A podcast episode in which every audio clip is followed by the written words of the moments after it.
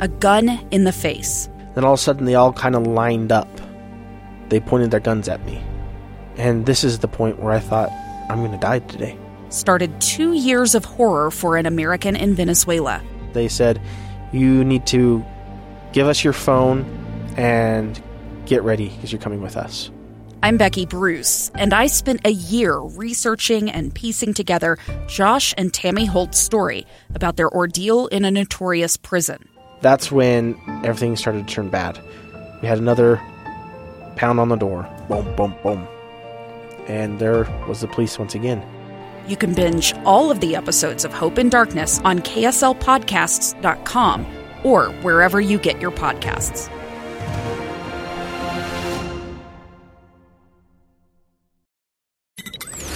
KSL's top stories on the coronavirus. I'm Maria Shilaos with your daily coronavirus update. Utah has topped 1,100 new cases of COVID 19 today. The Department of Health says that number is completely preventable because nearly everyone who is getting sick is unvaccinated.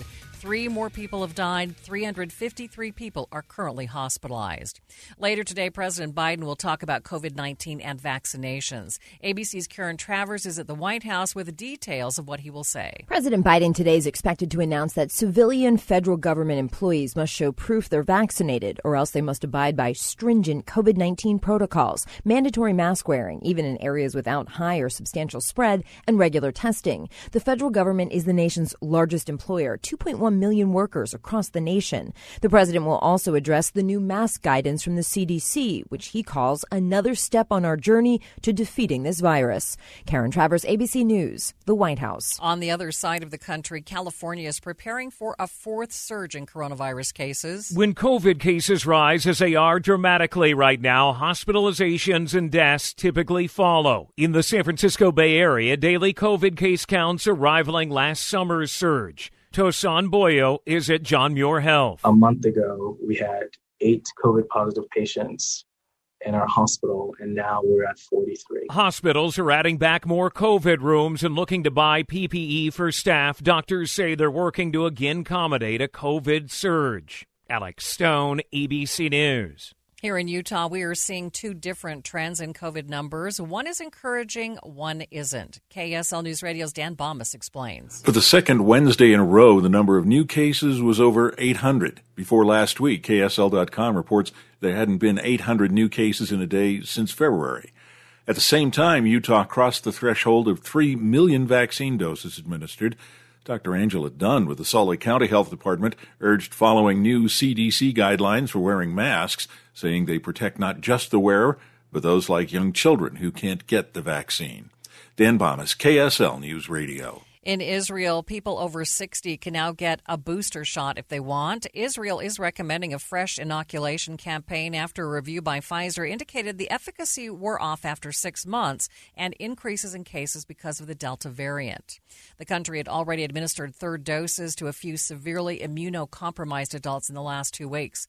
Some good COVID news vaccination numbers are going back up. As the Delta variant spreads rapidly among the unvaccinated, the CDC is reporting an increase once again in COVID vaccines administered nationally. The White House's COVID data director says for the past two days, more than 700,000 shots have been administered and more than 800,000 people have been newly vaccinated. The U.S. is now once again averaging above 600,000 shots per day, 18% higher than a week ago. Mark Remillard, ABC News. That uptick may be good news as more employers are requiring a vaccine if you ever want to get back into the office. ABC's Sherry Preston explains. Tech giants Google and Facebook are just two companies who've announced plans to make vaccines mandatory for all returning workers. Stanford Medicine's Dr. Ryan Rivera calls it a bottom line decision for businesses. Employers think in dollars and cents, and lost productivity, potential liability from workplace acquired infections is not something that they're going to want to deal with. And, you know, strongly promoting vaccination is probably the only way to really avoid that. The quickly spreading Delta variant leading to more mask mandates being implemented as well. Disney, parent company of ABC, requiring masks indoors on buses and the monorail at theme parks. Sherry Preston, ABC News. A new report found the aid programs introduced to help Americans during the pandemic cut poverty in half, and that number could still fall. The Urban Institute projects that the poverty rate will fall to 7.7% this year. That is down from 13.9% in 2018. That amounts to the largest reduction in poverty the nation has seen in such a small increment of time.